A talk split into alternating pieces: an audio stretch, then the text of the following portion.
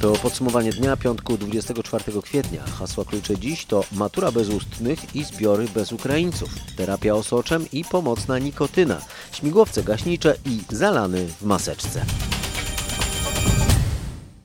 Nazywam się Michał Zieliński i zaczynamy od bilansu zachorowań na COVID-19. 381 nowych przypadków koronawirusa w Polsce w piątek, a do tego 40 zgonów to rekordowa dobowa liczba ofiar śmiertelnych. W sumie liczba potwierdzonych przypadków zakażeń w naszym kraju sięga 11 tysięcy, a zmarło niemal pół tysiąca osób. Na całym świecie liczba zmarłych zbliża się do 200 y, tysięcy, a zakażeń do 2 milionów 800 tysięcy. W podsumowaniu dnia, programie autorskim, już kilka razy przewidywałem, że w tym roku uczniowie nie pójdą już do szkoły. Dziś to przewidywanie się uprawdopodobniło. Minister edukacji ogłosił przedłużenie nauki zdalnej co najmniej do 24 maja. Dariusz Piątkowski ponadto poinformował o terminach egzaminów. Rozpoczniemy od egzaminów maturalnych. Rozpoczną się one 8 czerwca egzaminem z języka polskiego i potem w kolejnych dniach egzaminy z kolejnych przedmiotów aż do końcówki czerwca. Chcielibyśmy, aby w tym roku ze względu na szczególną sytuację, sytuację epidemiczną, nie miały one tej części ustnej. Będą to więc tylko i wyłącznie matury e, pisemne.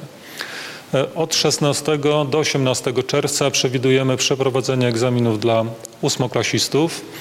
Od 22 czerwca rozpoczną się egzaminy potwierdzające kwalifikacje zawodowe, a potem w połowie sierpnia e, egzaminy zawodowe dla uczniów szkół policealnych, tak aby mogli oni dokończyć praktyki.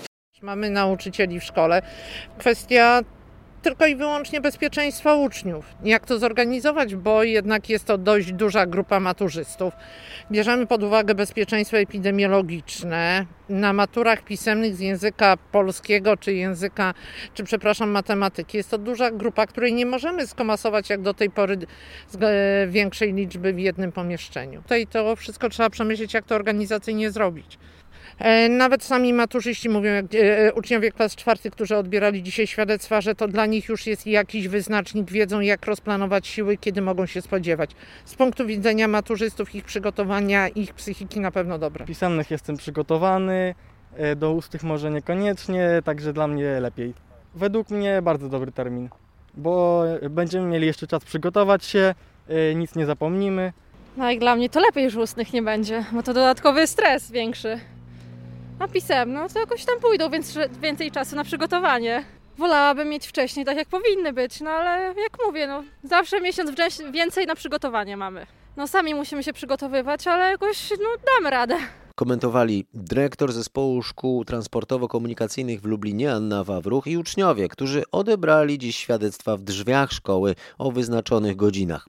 Przyglądał się temu nasz reporter Krzysztof Kot.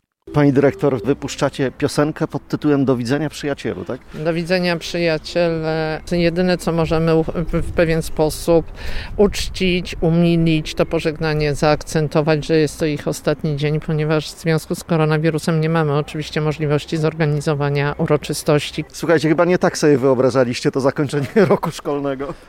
Dokładnie, tak troszeczkę jednak smutno, że nie możemy się spotkać tak jakby ze wszystkimi kolegami, przybić ostatni raz piątkę. Przypuszczałbyś, że to tak się skończy? No nie, ja przypuszczałem sobie, że skończymy szkołę, pożegnamy się z nauczycielami, z przyjaciółmi, zorganizujemy jakiegoś grilla, bo jednak kwiecień, piękny miesiąc, a tu niestety... To nie tak miało być, tak? Zupełnie nie tak, cytując słowa piosenki. Dokładnie. Miało być tak pięknie, miało nie wieć w oczy nam i ociekać szczęściem. Miało być 100 lat, 100 lat. Egzaminy oczywiście będą prowadzone w maksymalnym reżimie sanitarnym, czyli z dystansem, ograniczeniem możliwości kontaktu, zapowiedział minister zdrowia. Łukasz Szumowski chwalił też obywateli za dyscyplinę w czasie świąt. Polacy zachowali się niezwykle odpowiedzialnie i zostali w domach. Nie obserwowaliśmy dużego wzrostu zachorowań po tym wydarzeniu, tak mówił szef resortu zdrowia. I zapowiadał, że w nadchodzących dniach rząd będzie oceniał skutki zgody na uprawianie sportu i na spacery po parkach i lasach. I możliwe są dalsze decyzje o znoszeniu restrykcji. Letnie wyjazdy grupowe w tym roku niewyobrażalne, mówi ekspert. Co więcej, zbliżającymi się wakacjami w dobie koronawirusa, między innymi o to w porannej rozmowie w RMFFM Robert Mazurek pytał swojego gościa, immunologa doktora Pawła Grzesiowskiego. Musimy raczej, moim zdaniem, y, zaniechać myślenie o koloniach, o obozach, o jakichś wyjazdach zorganizowanych. Natomiast nic nie stoi na przeszkodzie, aby rodzina wyjechała nad morze czy w góry i mieszkając w tym samym składzie, w którym mieszka u siebie w domu, przeniosła się w, inny, w, inną krainę Polski. Rozumiem, Naprawdę rozumiem. Czyli... nie widzę żadnej przeszkody już dziś. Doktor Paweł Grzesiowski przewiduje, że w Polsce zarazi się koronawirusem nawet kilka milionów osób. Immunolog zwraca uwagę, że nikt nie wie, o ile liczba wszystkich zakażonych przekracza liczbę stwierdzonych przypadków. Kilka kilkanaście razy, a może kilkadziesiąt. Do tej rozmowy wrócimy w dalszej części podsumowania dnia, a w popołudniowej rozmowie RMFFM gościem Marcina Zaborskiego był Andrzej Kindler, wiceprezes Polskiej Izby Turystyki. Jak mówił, trudno teraz policzyć, ile dokładnie stracą biura podróży, ale z pewnością straty będą ogromne. Pandemia niemal całkowicie zatrzymała turystykę, jednak jak dodaje Andrzej Kindler, są osoby, które wciąż planują wyjazd na wakacje. W biurach podróży y, mamy tą sytuację, że, że wszystkie wpłaty mamy zabezpieczone turystycznym funduszem gwarancyjnym. To jest to, co daje takie bezpieczeństwo, ale faktycznie dzisiaj jeszcze to są o wiele, no wiadomo, to są po prostu incydentalne bardziej przypadki, ale takie osoby, które jeszcze planują te wakacje, zdecydowanie pojawiają się w biurach. 10 dni, 10 dni skandowali na balkonach mieszkańcy Rzymu i innych włoskich miast, odliczając czas do 4 maja, kiedy to mają być złagodzone restrykcje głównie dotyczące pozostawania w domach. Sondaże, a także wyniki policyjnych kontroli wskazują, że zdecydowana większość uwielbiających przecież spotykać się poza domem i uważanych za wylewnych, gadatliwych i ekspresyjnych mieszkańców Italii stosuje się do surowych przepisów zabraniających opuszczania domu bez uzasadnionego powodu. W piątek rano w jednej z rzymskich stacji radiowych żartowano, że wszyscy chcą teraz wynosić śmieci, a psy nigdy tak często nie wychodziły we Włoszech na spacery.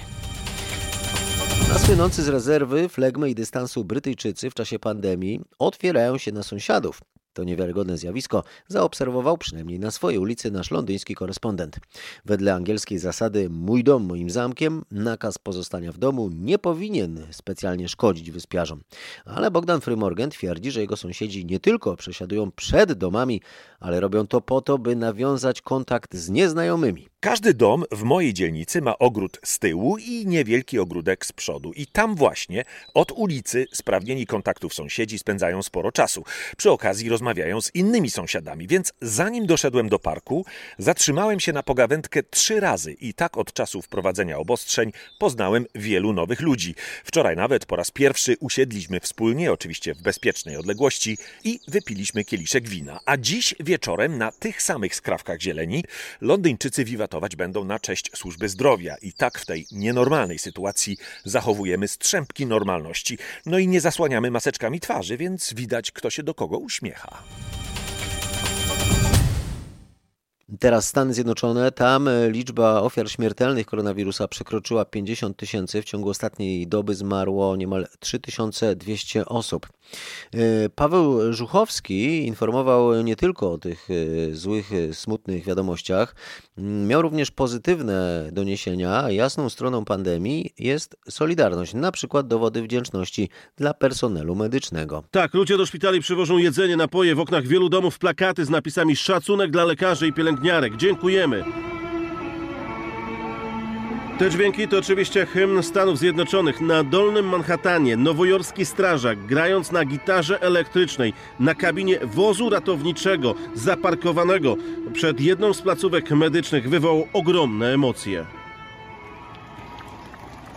Na każdym kroku słychać zapewnienia, że Nowy Jork, mimo tej tragedii, podniesie się i znów będzie miastem, które nigdy nie śpi. Do relacji Pawła Szuchowskiego dodam, że e, badania przeprowadzone w Nowym Jorku wykazały, że jedna piąta tych e, przebadanych e, mieszkańców miała już wykształcone przeciwciała przeciwko koronawirusowi. Takie badania przeprowadzono do tej pory w czterech krajach. Ukraina chce być piątym, który przeprowadzi masowe testy ujawniające przeciwciała koronawirusa. Nasz korespondent Przemysław Marzec wie więcej o tym planie. Takie plany ujawnia Wiktor Liaszko, główny lekarz sanitarny. Jego zdaniem testy pozwolą zorientować się, ile osób przeszło chorobę bezobjawowo i uzyskało odporność. Równocześnie w Odesie mieszka rekordzista. Od siedmiu tygodni odizolowany w domu. Testy wskazują, że cały czas jest chory na koronawirusa, chociaż chorobę przechodzi bezobjawowo. W tej chwili jestem najdłużej chorującym na Ukrainie. Lekarz mówiła, że na świecie nie wiedzą, co się dzieje i oni też nie wiedzą. 25-letni Maksim Gołowkin mówi, że lekarze po prostu każą mu siedzieć w domu i czekać na kolejny test. Natychmiastowe ograniczenie w całej Francji sprzedaży plastrów z nikotyną i innych produktów ułatwiających rzucanie palenia, ogłosił rząd w Paryżu. Francuzi zaczęli bowiem wykupywać te środki w aptekach po ogłoszeniu przez naukowców hipotezy, że nikotyna może częściowo chronić przed koronawirusem. Więcej szczegółów z Paryża Marek Gładysz. Ministerstwo Zdrowia alarmuje, że używanie zbyt dużej liczby plastrów i gum do rzucia z nikotyną może być groźne dla zdrowia. Dlatego też ich sprzedaż w aptekach została ograniczona, zawieszono też handel nimi w internecie. Całe zamieszanie wywołało niedawne ogłoszenie przez specjalistów rezultatów badań statystycznych, według których wśród pół tysiąca chorych na COVID-19 w paryskim szpitalu Pitié-Salpêtrière tylko 5% stanowili palacze. Z drugiej jednak strony niszczący płuca nauk nikotynowy znacznie zwiększa ryzyko komplikacji u osób, które zostały już koronawirusem zarażone. Minister Ministerstwo Zdrowia apeluje, by obywatele w żadnym wypadku nie zaczynali palić z powodu epidemii. ONZ uruchomiła światową inicjatywę mającą na celu przyspieszenie produkcji i dystrybucji szczepionki oraz leków na COVID-19. Inicjatywie przewodzi WHO. Wolę zaangażowania w ten projekt zadeklarowały m.in. Niemcy, Francja, Wielka Brytania czy Hiszpania. Y, Stany Zjednoczone natomiast nie wezmą udziału w tej inicjatywie WHO. Waszyngton oskarża organizację o wspieranie Chin, y, które według Białego Domu przyczyniły się do wybuchu pandemii, nie informując w porę świata o skali zagrożenia. Prezydent Donald Trump zdecydował o zawieszeniu amerykańskiego finansowania dla WHO. Wpłatę dodatkowej składki ogłosiły właśnie Chiny. A teraz o leczeniu. W Polsce stan pierwszego pacjenta, któremu w naszym kraju podano osocze ozdrowieńca leczonego w lubelskiej klinice chorób zakaźnych, poprawia się. Badania pokazują, że parametry zapalne w organizmie się zmniejszają, mówi profesor Krzysztof Tomasiewicz, szef kliniki. Nasze obserwacje no, w tym momencie, powiedzmy sobie, z ostatnich y, kilkudziesięciu godzin y, są dosyć pozytywne. To znaczy, na pewno pacjent y, sam osobiście mówi, że czuje się lepiej, jego stan ogólny jest lepszy. My widzimy pewien postęp, jeśli chodzi o te parametry zapalne, które monitorujemy w badaniach dodatkowych. A więc no, na tą chwilę nie mogliśmy się spodziewać innego, lepszego, lepszego efektu tej terapii terapii. Natomiast jaki będzie efekt y, ogólny i, i końcowy, to oczywiście musimy jeszcze chwilę poczekać. My nie jesteśmy w stanie kontrolować y, poziomu wirusa. Y, nie robi tego praktycznie nikt na świecie. My oceniamy tylko na podstawie tych parametrów dotyczących stanu zapalnego, czyli tego, co się dzieje w organizmie, jakie, jakie są wykładniki zapalne, czyli to, co odpowiada, co że tak powiem, odzwierciedla e, stan kliniczny i stopień zaawansowania choroby. I tutaj widzimy pewien postęp, natomiast nie jesteśmy w stanie śledzić samej wiremii. A teraz o walce z pożarem w Biebrzańskim Parku Narodowym. To był piąty dzień akcji. Wodę na płonące lasy i łąki zrzucały dwa śmigłowce i samolot gaśniczy. W akcji brał udział kilkuset strażaków zawodowych i ochotniczych żołnierzy obrony terytorialnej, a także okoliczni mieszkańcy. Nawet ludzie prywatni przyjeżdżają terenówkami, podwożą strażaków na, na miejsce, e, dowożą jedzenie. Mm, nagle, nie wiem, wszyscy naprawdę są, są razem. Przywieźliśmy trochę wody, mhm. trochę chleba i takich tam dla strażaków, no, wsparcie. Pomysł skąd się zrodził? Spontanicznie. Co możemy, to zrobimy, pomożemy. Strasznie to wygląda, ale Miejmy nadzieję, że będzie dobrze wszystko opanowane. Z mieszkańcami okolic Biebrzańskiego Parku Narodowego rozmawiał Piotr Błakowski. Te obszary to magiczne bagna, ostoje ptaków i zwierząt, kraina łosia. To najpiękniejsze zachody słońca, wielkie płaskie pejzaże ciągnące się aż po horyzont. E, pisała w piątek na fakty małpa RMFFM słuchaczka pani Hanna. Widok spalonej części Biebrzańskiego Parku pozostanie w naszej pamięci na długo, mówi pani Agnieszka Piotrowska, właścicielka gospodarstwa agroturystycznego w miejscowości Woźna Wieś. Przebieg tego pożaru był dosyć taki nieoczekiwany i dla nas dramatyczny, dlatego że najpierw wydawało się w poniedziałek, że pożar jest zgaszony i wszyscy tak jakby uspokoili się. Tymczasem on się potem rozbuchał w dwójnasób i my obserwowaliśmy z przerażeniem, co się dzieje. Turyści przyjeżdżają dla tych y, cennych przyrodniczo obszarów, tym bardziej pewnie boli fakt, że właśnie ta przyroda teraz ucierpiała. Tak, to jest sanktuarium. My tutaj znajdujemy się koło takiego fragmentu parku, który jest pod ochroną od 1925 roku bodajże, więc niedługo będzie 100 lat. To jest obszar ochrony ścisłej, ale są też wyznaczone szlaki. No i to jest właśnie ten magnes, dla którego przyjeżdżają do nas goście. Wieczorem Straż Pożarna poinformowała, że pożar został opanowany i trwa dogaszanie pogorzeliska a także pojedynczych punktów, gdzie jeszcze jest ogień. E, te informacje podał komendant wojewódzkiej Państwowej Straży Pożarnej w Białymstoku Jarosław Węd. Susza przełoży się na wyższe ceny żywności w Polsce, zwłaszcza warzyw i owoców, a także mięsa. Tak ostrzegają ekonomiści. Krzysztof Berenda o tym, jak duże mogą być te podwyżki. Kilku, kilkunastoprocentowe, więc gigantycznego wzrostu nie będzie. To dlatego, że już teraz ceny są wysokie, więc o wiele wyżej skoczyć za bardzo nie mogą. Ale jeżeli susza się utrzyma, to będzie drożej. Trzeba się na to szykować i to zwłaszcza dotyczy warzyw najbardziej wrażliwych na brak wody. Warzywa korzeniowe, czyli m.in. pietruszka, marchewka. Oczywiście ze względu na suszę możemy mieć też mniej ziemniaków. Wylicza specjalizujący się w rynku rolnym ekonomista Jakub Olipra z banku Credit Agricole. Susza może przełożyć się także na wzrost cen mięsa. To dlatego, że brak wody ma wpływ na ceny paszy. Rolnicy zwracają uwagę, że oprócz suszy mają jeszcze jeden wielki problem brak rąk do pracy w czasie zbiorów. Do tej pory płacili za to Ukraińcom, ale wielu tych, którzy nie mieli w Polsce stałej pracy, wyjechało. Nie będzie po prostu komu rwać tych truskawek. W tamtym roku był problem i w tym roku będzie jeszcze większy po prostu. Wysyłają Niemcy, po Ukraińców wysyłają i so, złożą sobie ludzi do roboty. A u nas co, utrudniają. Domagają się na przejścia graniczne, tych, żeby zrobić przejście to lokalne chociaż. No to, to, to, to nie ma z kim mówić. No bo to, to... Sporo Ukraińców wyjechało jak najbardziej, ale ja gdzie pochodzę, są duże szklarnie na cuprach drugich. Tam Ukraińcy są zatrudnieni na stałe już.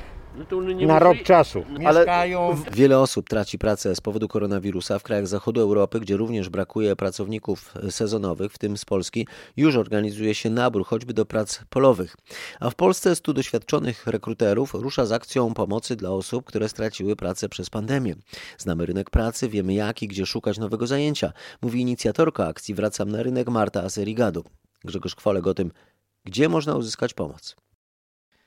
Wystarczy wejść na stronę internetową akcji i krótko opisać swoje umiejętności, dotychczasowe miejsca pracy i oczekiwania. Rekruter odezwie się w ciągu kilku dni i pomoże lepiej poszukać nowej pracy, mówi Marta Aserigadu. W jaki sposób mogliby poprawić wygląd swojego CV, jakie informacje na nim umieścić, co na co warto zwrócić uwagę, a co może czasami warto odpuścić. Pomoc nie ogranicza się tylko do napisania nowego CV, to także porady dotyczące innych zawodów i szkoleń, które mogą pomóc w znalezieniu pracy. W ciągu ciągu tygodnia pomoc może uzyskać pół tysiąca osób. Akcja rozrasta się, organizatorzy apelują o udział do nowych rekruterów, dla których to także szansa na znalezienie nowych, cennych doświadczeń zawodowych.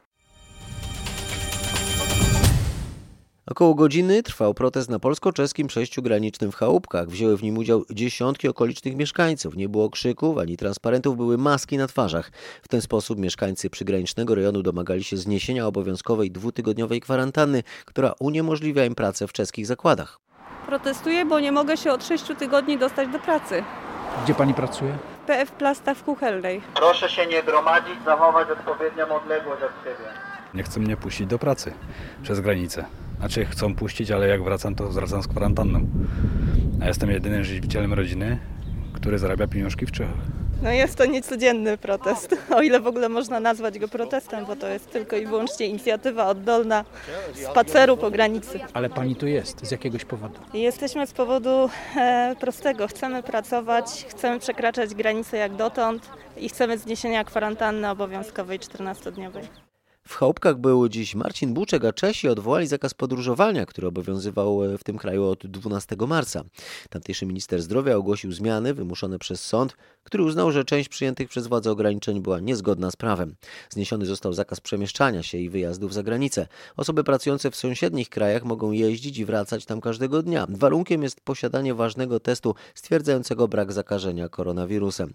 Osoba wracająca z zagranicy bez aktualnych wyników badań będzie musiała poddać się dwutygodniowej tygodniowej kwarantannie. E, od piątku w Czechach można się też poruszać w grupach nie dwu, ale dziesięcioosobowe.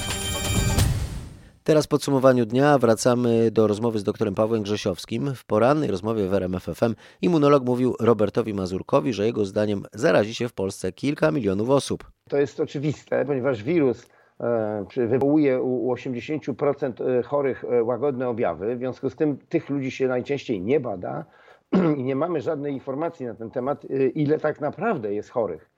Natomiast te dane, które Ale podajemy, pan to powiedział są dane 100-150 tysięcy, to mi się słabo zrobiło, przyznam szczerze. I teraz nie żartuję, bo 10 tysięcy, no dobrze, niech będzie, że dojdzie w ogóle do 20, to jakoś jestem w stanie sobie ogarnąć, ale 100-150, a pan mówi jeszcze kilka milionów. No ale takie są realia. To, że my w tej chwili mówimy, że we Francji jest powiedzmy 180 czy 170 tysięcy wykrytych zachorowań, to przecież chyba wszyscy sobie zdajemy sprawę, że to są tylko wykryte, a czyli te, którym wykonano testy genetyczne. Natomiast tych, których w rzeczywistości wirus zakaził, jest przynajmniej 5-6 razy więcej, a może nawet ostatnie szacunki mówią, że 50 razy więcej, ponieważ jeszcze raz powtórzę, 80%, czyli 8 osób na 10 w ogóle nie wie, że choruje. Jak ja miałem ospę, to drugi raz na nią nie zachoruję. Ale jak raz miałem jakąś grypę, to jest prawdopodobieństwo, że po jakimś czasie zachoruję znowu. A jak jest z koronawirusem? Jeśli go przeszedłem, to czy grozi mi on kiedykolwiek w życiu?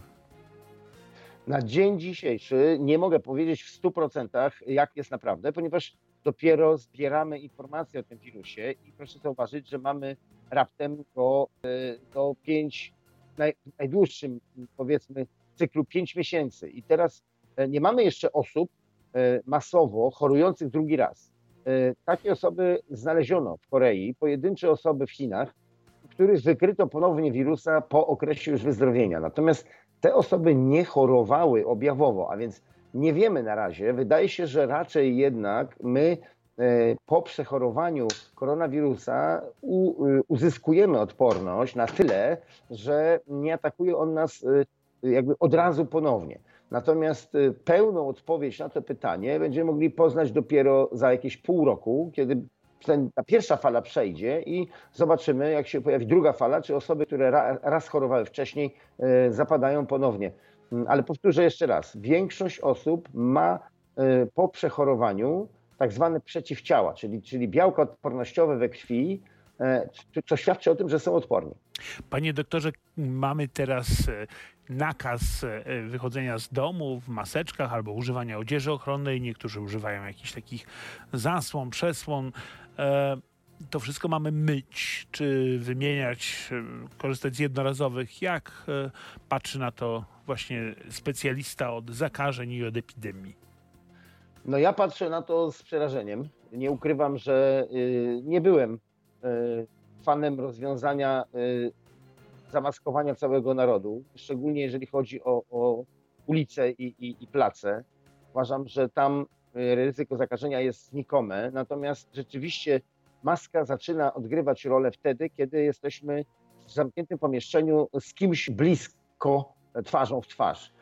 I na ja przykład uważam, w sklepie. Na przykład w sklepie, na poczcie, w biurze, gdzieś w banku. Wtedy, kiedy wchodzimy gdzieś do pomieszczenia, czy właśnie w przychodni, gdzie mamy jakichś innych ludzi w poczekalni w tym pomieszczeniu. Wtedy maska zaczyna być bardzo ważna. Emitujemy mniej wirusa do środowiska, ale też i maska filtruje trochę powietrze, które my wdychamy. Ale oczywiście ja jestem zwolennikiem masek, a nie szalików czy, czy, czy kominów zakładanych na twarz, bo te uważam, że są tylko, tylko psychologicznym gestem, który po prostu ma dać sygnał, że zasłaniam twarz, ale nie jest to filtr.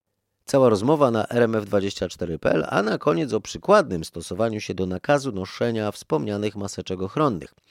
Chodzi o 53-latka z Kent, który w pobliskich Witkowicach, będąc w stanie nietrzeźwym, wpadł do stawu rybnego.